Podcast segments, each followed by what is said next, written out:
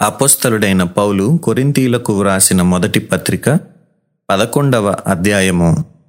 నేను క్రీస్తును పోలి నడుచుకొనుచున్న ప్రకారము మీరును నన్ను పోలి నడుచుకొనుడి. మీరు అన్ని విషయములలో నన్ను జ్ఞాపకము చేసుకొనుచు నేను మీకు అప్పగించిన కట్టడలను గైకొనుచున్నారని మిమ్మును మెచ్చుకొనుచున్నాను.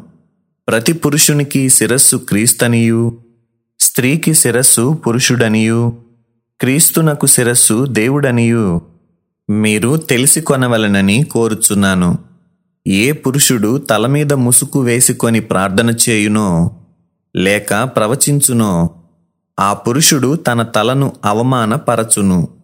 ఏ స్త్రీ తల మీద ముసుకు వేసి కొనక ప్రార్థన చేయునో లేక ప్రవచించునో ఆ స్త్రీ తన తలను అవమానపరచును. ఏలయనగా అది ఆమెకు క్షవరము చేయబడినట్టుగానే యుండును.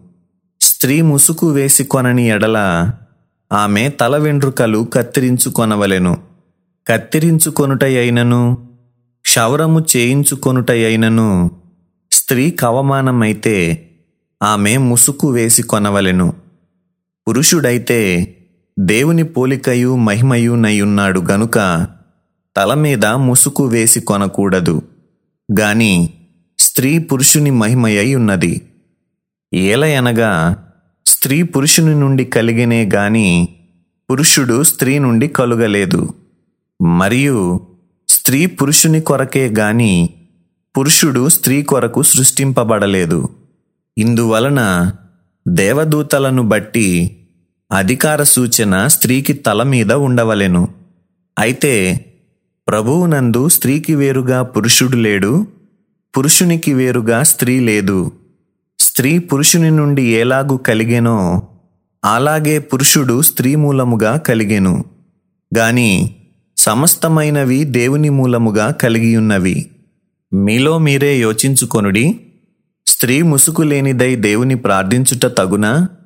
పురుషుడు తల వెండ్రుకలు పెంచుకొనుట అతనికి అవమానమని స్వభావ సిద్ధముగా మీకు తోచును గదా స్త్రీకి తల వెండ్రుకలు పైట చెంగుగా ఇయ్యబడెను గనుక ఆమె తల వెండ్రుకలు పెంచుకొనుట ఆమెకు ఘనము.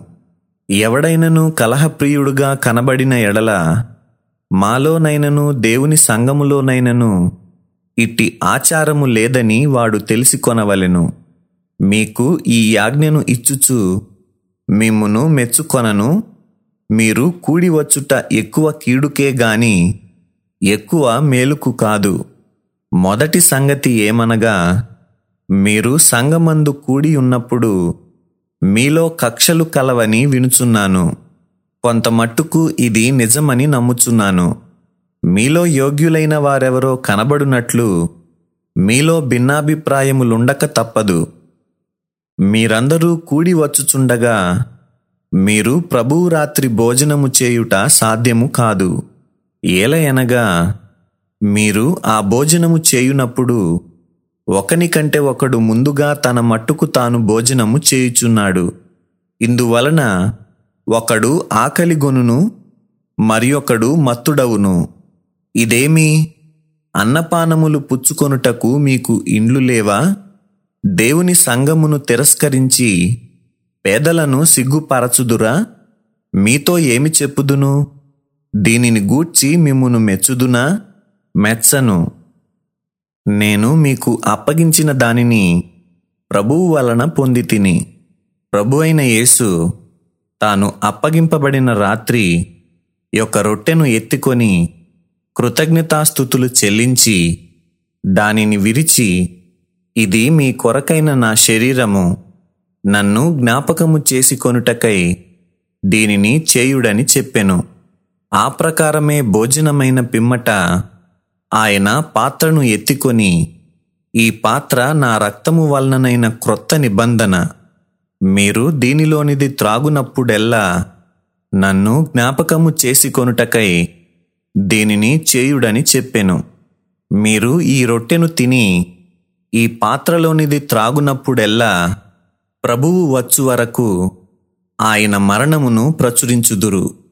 కాబట్టి ఎవడు అయోగ్యముగా ప్రభువు యొక్క రొట్టెను తినునో లేక ఆయన పాత్రలోనిది త్రాగునో వాడు ప్రభువు యొక్క శరీరమును గూర్చియు రక్తమును గూర్చియు అపరాధి అగును.